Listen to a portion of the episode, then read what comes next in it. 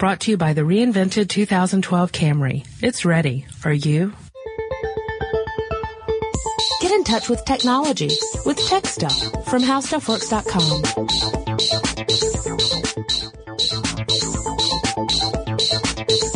Hello again, everyone, and welcome to Tech Stuff. My name is Chris Pollette, and I am an editor here at HowStuffWorks.com. Sitting across from me, as he always does, is senior writer Jonathan Strickland. I want my, I want my, I want my Google TV.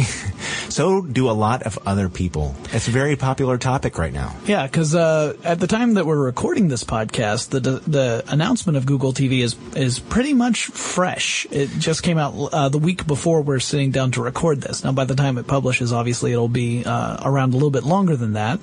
But um, we want to talk about what Google TV is and whether or not it has a chance at succeeding, and uh, and why other attempts at bringing internet television uh, to to the consumer market have not really taken off. And I guess the best way of doing this is to kind of look at where internet TV has been over the last several years. Okay, that sounds good to me. So internet TV is not anything new. As anyone who has visited the Consumer Electronics Showcase in the last, uh, uh, oh, I don't know, five, ten years could tell you, internet TV has been a discussion point among multiple manufacturers for several years. And in fact, there are some televisions out there that already incorporate some sort of of uh, internet or web-based um, uh, uh, content you know that you can you can access. Um, most of them are fairly limited, and that might be the big reason why it hasn't really taken off. Uh, before the televisions and set-top boxes were on the scene, really the only way you were going to get anything on the internet on your television was by hooking your computer up to your TV. Well, I mean, there's web TV. The only sorry, good did you- way to get yeah no I just turned. Uh, I just turned Jonathan's face a little green. I think. No, I actually had a friend who had web TV, and I, uh, I, I was never intrigued by the product, mainly because I already had, you know, a computer that could access the web, and uh, and when I looked at the product in use, I, I just, it, I could tell it was not for me. Well, I, I will say though that uh, products like web TV, uh, products like DVRs. Um, they're all sort of factors in the hype for Google TV, and, and they're all sort of, in some way, um, uh, sort of a predecessor, you know, or, or maybe a, a part of the, the concept behind Sure. Google TV. It's a unification of those things, a- Yeah, yeah. a- if you will, convergence. Yeah, yeah, it's it's definitely been an evolution. Uh, If you look back at the early the early solutions, besides hooking a computer up to your television set, Right. the biggest problem with that is it's a barrier to the average consumer. Yeah, it is. Because uh, we've talked about this before, there appears to be a fundamentally intimidating factor of hooking your computer up to your TV for Yeah. most consumers. Now, for some of you guys listening out there, you're probably thinking, "Hey, I've had a computer hooked up to my TV for years. There's nothing. There's no real big deal about it. You just get uh, a couple of pieces of software. You get the right cable. You hook it up, and you're ready to go." Mm-hmm. And that's true. But for the average consumer who's used to having a television and maybe a couple of boxes that hook up directly and do all the work for you, it seems like it's a, a pretty intimidating uh, uh, endeavor, especially when you start thinking, uh, do I want to have to sit down and watch my TV with a keyboard on my lap Yeah. in order to, to see the things I want to see? And a lot of consumers don't, which may end up being a problem for Google TV, but we'll get to that. So we move beyond the hooking your computer up to your television, television, which some people would st- say is still the best option. And in fact, I, I'm not going to disagree. Uh, it's going to hooking a computer up to your TV is probably going to give you the widest array of uh, options uh, out, out of anything that's currently on the market. Right. Um, but again, still has that intimidation factor. If you move beyond that, then we start looking at the products that have slowly began to integrate web-based content into their uh, into the system. So things even like TiVo has has this, right? Right. Well, I mean, TiVo and other uh, digital video recorders, Mm-hmm. in general, um, even when they just got started, they offered you the opportunity to record video, of course, but you also had things like an electronic program guide. Um, you had the ability in in some cases, especially with with TiVo, to set up subscriptions. So what it would have to do would be to call in to the TiVo subscription, at least in the, the earliest versions, it would actually make a phone call with a modem to get the program information to use on the electronic program guide and you could say, you know what, I want to watch every new episode of Lost as soon as it comes on. So the TiVo would go out, get the information about when it was on, say ABC changes it from Tuesday night to Thursday night. I never watched Lost, so I know I probably have gotten the dates wrong. But let's just say they changed the show, whatever show it is, from one night to the other. Sure. The electronic program guide is going to be instantly updated. Well, not instantly, but when it calls in, it's going to be updated. It's going to know when the show has changed. It's, you know, it's changed the date. It's changed the time slot. It can go ahead and get that information for you. So it's far more interactive than setting your TV for, you know, every Tuesday night at eight o'clock and then finding out, uh, you know, via a paper guide manually and saying, "Oh man, I missed Tuesday night's episode of my show because I didn't realize that they had changed nights and time slots on me, and now I, am stuck." This Right. is far more interactive. It, it, it allows you uh, some control over these things without having to mess with it, but it's still not accessing the internet proper to get that information. Now, later models of TiVo and some of the other DVRs actually do access the internet, but if they're only accessing it for the electronic program guide and the, the programming information to get your TV shows, hmm. that's not really the same as what Google TV is offering. Right, and then you have the the devices like Roku Sure. or Apple TV, mm-hmm. which give you an access to a slice of content from the web, but it's not it's not unfettered access to what's on the web. Right. So, for example, with Roku, you would have these various channels that they've set up where you can access content from those channels. And it's not channels in the sense of a cable operator. It's more like a content provider. So, for example, one of the channels, which of course is, this is something that you can find across multiple uh, devices now, is the Netflix instant streaming channel. So if you are a Netflix subscriber and you have access to the instant streaming uh, service that they provide, you can use a Roku box to access your instant streaming queue and, and stream it to your television. Mm-hmm. So you can watch this stuff that, you know, normally you might think you'd have to watch it on a computer screen. You can watch it on your big screen TV. Now there are actually lots of different ways that you can access Netflix streaming, which to me just says that Netflix has got like the plan. If you're a content provider, look at Netflix because they are doing it right. They, you can find them across multiple platforms, including video game consoles like the Xbox 360, the PS3, and the Wii. Yes. So they are going into more houses than than pretty much any other content provider. Um, and other platforms as well. They have uh, apps for uh, the iPad, and I believe uh, the iPod and iPhone as well, and you know other mobile devices. So they are they are reaching out to those markets as well. So you could. Well, be waiting for the subway to watch your show and still be able to access that. there's a there's a Netflix app for Android as well. Although the Yeah. Android app is is mainly being able to Manage the queue. manage the queue. Mm-hmm. Exactly. It's not to watch the content, it's to manage the queue, which is probably a good thing because I think trying to stream that content to your mobile device, especially if you're on the move, would be a pretty unsatisfying experience. You would either get a really poor quality video and audio, or it would take forever for it to stream. Well, yeah, that and it's going to tax the uh, wireless networks. as Exactly. well. And if you, yeah, that's the other problem. And I'm sure the network providers don't want to see that. So, at any rate, I'll, I'm sorry, you were going to say, go ahead. I was going to mention Apple TV since you, Yes, you yes, mentioned it. please And that, do. That's a little different model because Apple TV um, is a box that actually has been on the market for quite some time. People have. Uh, been talking about the possibility that Apple may kill the device because it doesn't seem like it's very popular. Uh, you know, it's just one of those things that it's a, hey, wait, that's still for sale Right. sort of thing. Right. But um, it's sort of an in between too, as far as the way it works, because you might buy a show or subscribe to a show on the iTunes store, have it downloaded to your Apple TV, and then you connect that to your TV and watch the content from there. Right. But so- you're so you- going show by show, and you know you're Yeah. buying the You're subscription limited to whatever is on iTunes. exactly. You can't you can't use it to access all the video content that you can find across the web. Which is also true of the the Netflix. Right. Yeah, the Roku box is the same way. Right. The Roku box, you only have access to the channels that Roku has made partnerships with. So, like Major League Baseball would be another great example. You'd Yeah. be able to watch all these baseball games that are not in your local area uh, um, through the the Roku uh, box. Other boxes also have deals with Major League Baseball. So on the the the set top side, we have this kind of limited access to web content. Right. Um, on televisions, meanwhile, there were some televisions that had a little limited access to web content. Some of them only went with widgets.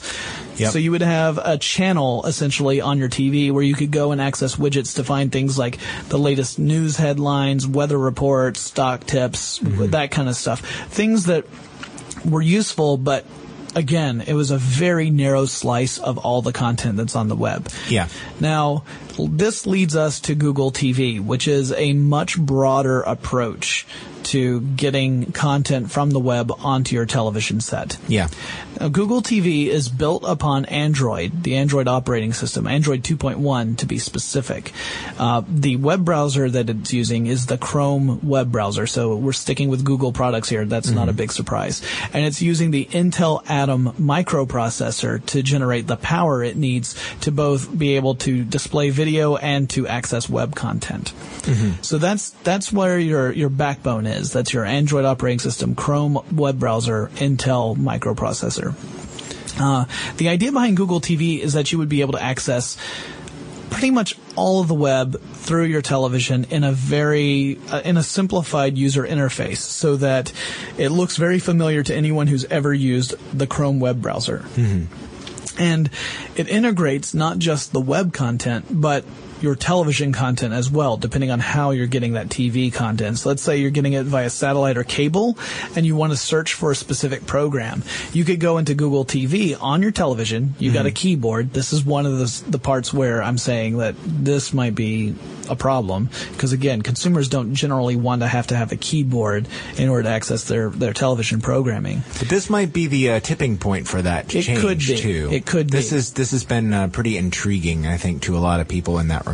Right. So, so this they might change things. Yeah, they could search for a program on, uh, on in in a, a browser, something that looks like the Chrome browser, Mm-hmm. and by searching for that program, Google will search not just the um, the the web. It will search your DVR, and it might search the actual live broadcasts that are coming in through whatever content provider you're using, whether it's satellite or cable or whatever. Right. So that it will, when the results that'll come up will include various options. So let's say that you are three episodes behind on House Okay. and you want to search for house, you could search for that, and it's going to bring up the next. Uh, uh, any any episodes that you might have on your DVR, it'll bring up the result for whenever it's going to show next live on TV, and it may bring up something like Hulu, where you can watch the last few episodes on Hulu, and um, and again, it's giving you access to uh, essentially the entire web. You're no longer looking at little pie slices. Um, now that's truly revolutionary when it comes to web-based content on the internet. If you don't, if you haven't taken the step of connecting a computer to the TV, Right. because again, if you have already done that, then you you pretty much have access to all of this. It's just it's a do-it-yourself project as opposed to it's all coming in a package with uh, uh, Google, and. Google's working with some pretty big names to to bring some products to market, uh, possibly as early as fall 2010. Yes, they've already been talking with people like Sony and Logitech.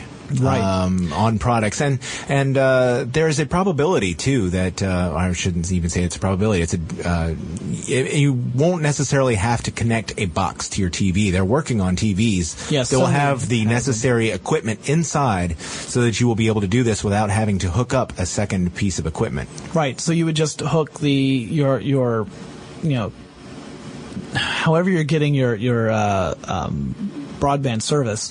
Yeah. So uh, and and some of the TVs may even have a, a Wi-Fi. Uh, card in them so that you you know they wirelessly hook up to your home network which is that's always a good thing because you're thinking well good thing in the sense that uh, it's one less cable to have to worry about of course if you don't have a very fast home network connection then that's a problem um, or uh, if lots and lots of people are trying to access a wireless network as you're running the demo for Google TV, apparently that is also a problem. Yeah, I watched the. So I guess you watched the keynote. Yeah. where they had multiple issues. Yeah, that's that's one of the problems of any uh, high tech keynote speech now is Yeah. that everyone who's in the audience is also trying to access the same network you are using to give your demo. So either you need a uh, private network that no one else has access to, or you need to have everything uh, just running as a presentation as opposed to a live demo because it's just really hard to get through otherwise. Yeah, I I don't think there's a tech company around that has had a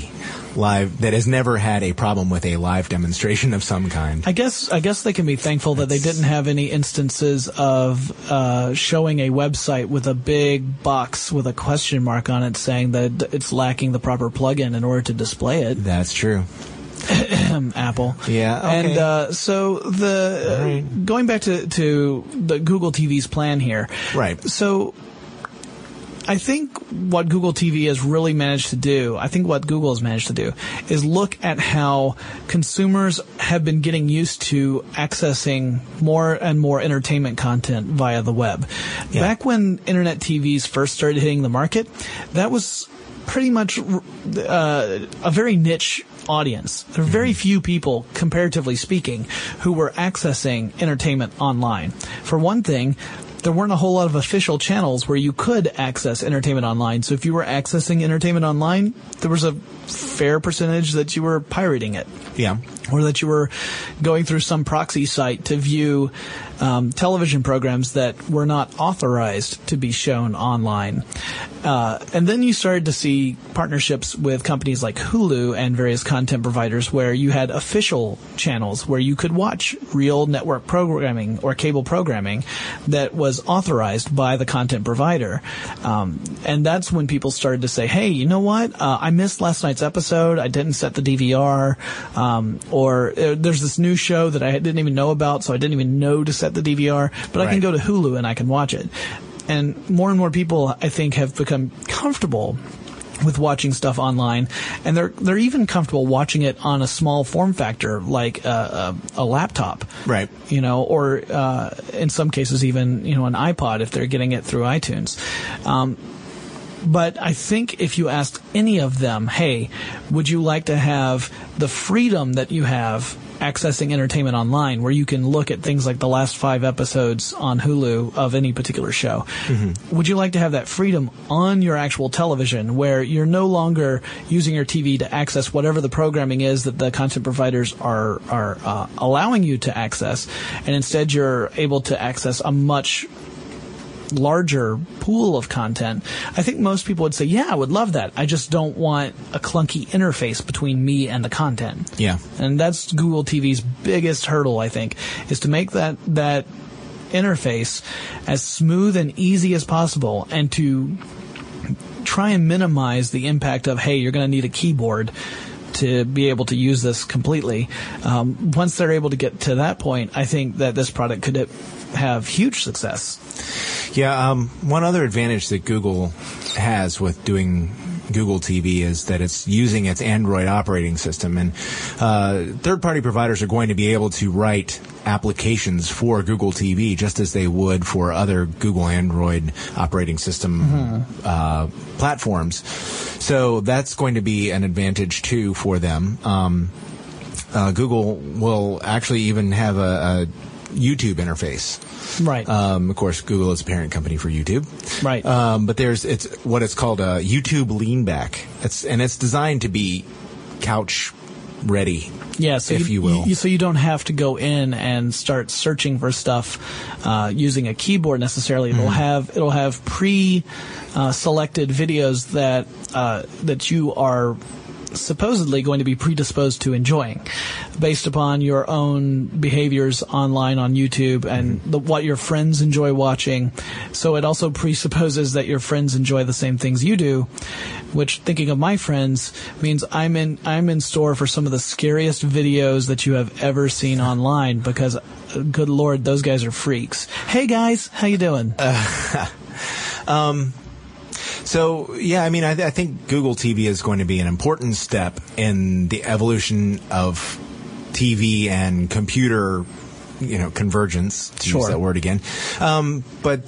You know, it does require the participation of the content providers Yes. who have been traditionally a little reticent to share their information. I, I think personally, I would say that's probably because uh, a lot of people associate digital with easy to copy and distribute um, without any regard for copyright.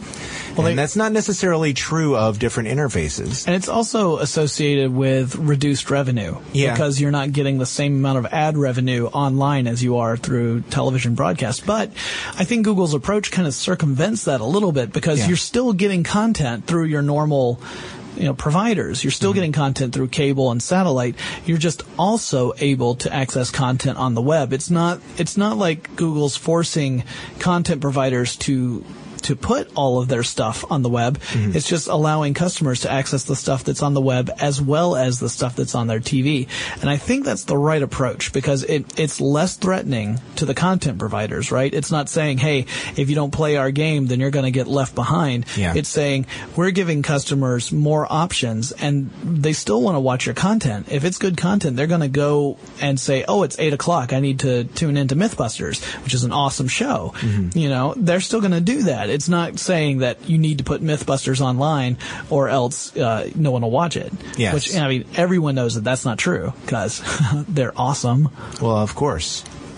Um, but uh, actually, that um, I think too, you can see signs of that in the. Uh, the partnerships developed or developing, I should say, rather around the TV Everywhere initiatives, which are um, basically started by Time Warner and uh, by Comcast, who uh, basically are trying to find ways to get content providers on board and offer access to a subscriber's TV shows anywhere. Right. Um, in this case, a subscriber to the cable services uh, of one of those companies would be able to watch their favorite shows on a TV. Or uh, with a login, you know, the proper the proper uh, credentials, they could watch it on their laptop or on their desktop computer at work when they're supposed to be doing something important. Right, Um, right. But but uh, you know Not maybe I they're on the road. do that. I never, ever. Ooh, 30 Rock. but perhaps they're on the road. You have an, a busy executive who's on the road, has a difficult time watching his or her favorite shows, and can tune in anywhere, regardless of where it is, by using this initiative. And I think that some of the, the content providers are going, oh, well, if they're paying us via a subscription, and you know we can identify them as a paid subscriber, then maybe that's not so bad. And also, oh, I'm sorry. No, no, no. Please continue. I don't didn't mean to interrupt. Well, no, no. Um, there, there's another. Uh, Dish Network also has a TV Everywhere initiative that uh, is is a little different uh, because they. Uh, a couple years ago, purchased Sling Media, which makes the Sling Box, uh, place shifting technology that allows you to watch content from your DVR box on different media, and it sort of circumvents the whole necessary. I mean, and that's baked in. You have to log into these services. Speaking Right. as a Dish Network subscriber and former employee, um, you you actually. Uh, uh, log in to the software, you have to have a login to that account to be able to see the information coming from your DVR or from your your uh, set-top box. So it, it essentially achieves the same purpose. As long as you're you know using enabled hardware and you're logged in, you have access to the programming for which you are already paying. And I think content providers are a little bit more okay with that. Yeah, and the reason you would want something like that is one, it allows you to keep up with things like the local news, which Sure. you wouldn't get necessarily if you were on the road, or sporting events. Sporting events are huge. That's the biggest. That's kind of the biggest hurdle for web TV because um, sporting events have their own set of really complex rules about where they can and can't be shown. Yeah. So if you wanted to catch the local game of your your home sports team and you're in a different market, um, you have only a few options. One of them is to be, let, us say it's baseball. Yeah. Uh, then one of your options is to be a subscriber to Major League Baseball's uh, online service, Yes. where which would allow you to watch games that are when you are outside of that market.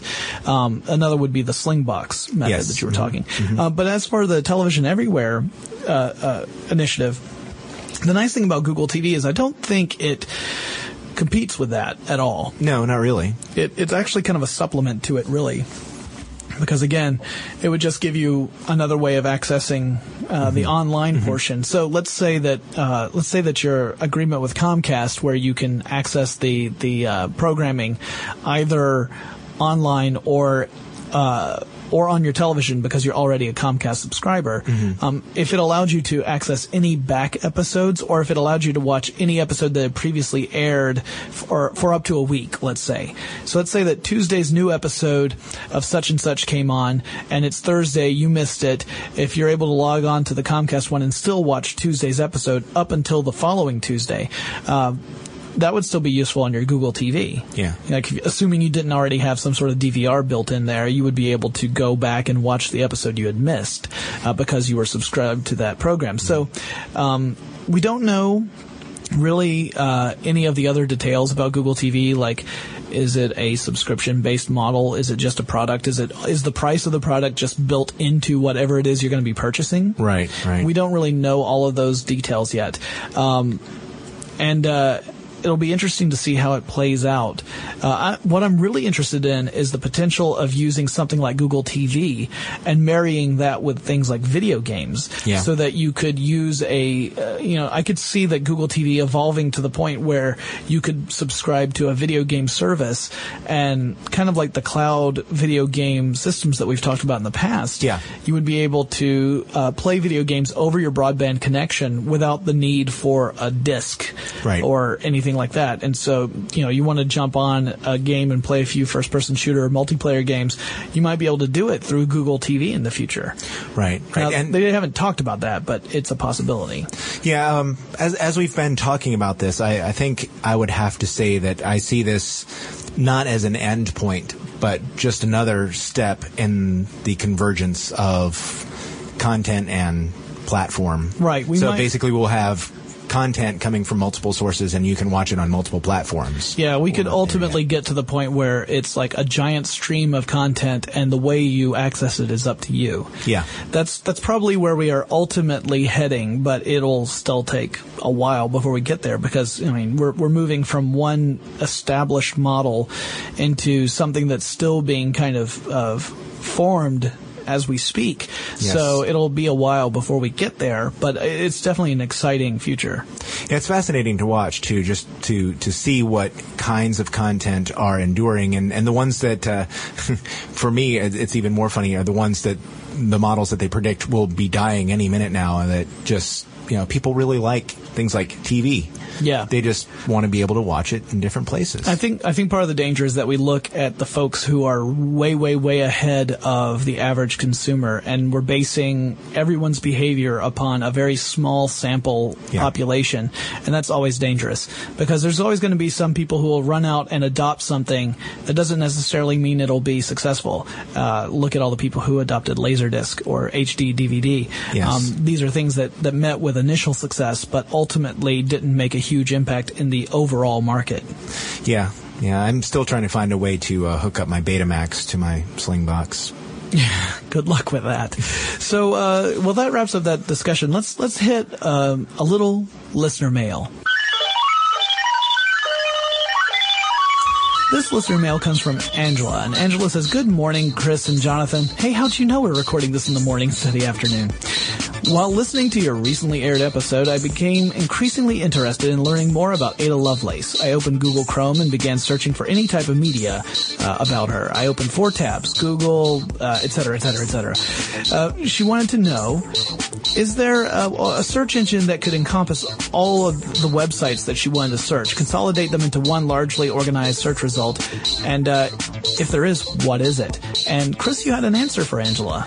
Yeah, um, directly the first thing I thought of was Rollyo, which is R-O-L-L-Y-O dot com. And it's a way to uh, basically create your own search engine. You, you can search multiple uh, websites at one time, and you can specify which ones. Um, you know, it's a it's a very customizable platform. You can create an account and have multiple search engines uh, by which you know you you have your own uh, uh search rolls um, you know, that you can use for different platforms. Especially useful if you have uh, multiple searches. You know, in this case, she had something that she was looking for in particular. But if she does a lot of searching on those same websites for topics like that, she's going to want to create an account uh, to do that so that she can, you know, bring that up at a moment's notice. You can also, uh, there are plugins for different browsers as well that use that. But there are other uh, meta search engines such as Dogpile or mm-hmm. Clusty mm-hmm. that search uh, multiple search engines. Uh, you know, Yahoo, Bing, Google, and all those others at the same time so that you're getting the multiple, the effect of searching a whole bunch of search engines at once because not all of them use the same algorithms to bring up content. So it can be very useful, but Rollyo is a lot more customizable and you can search individual websites like right. That. So Rollyo is kind of like the precision, uh, you're using a, a, scalpel to go and, and try kind and, yeah, whereas the other one is like you're, you're, you're doing widespread bombing. Right, right. It's a difference I'm in assuming, precision and recall, and you I'm, probably don't want me to launch into that. Right.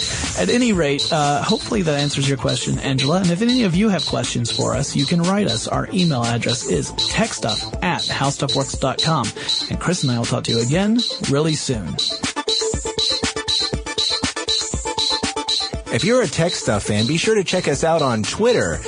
Tech Stuff HSW is our handle, and you can also find us on Facebook at facebook.com slash techstuffhsw. For more on this and thousands of other topics, visit howstuffworks.com. And be sure to check out the new Tech Stuff blog, now on the How Stuff Works homepage.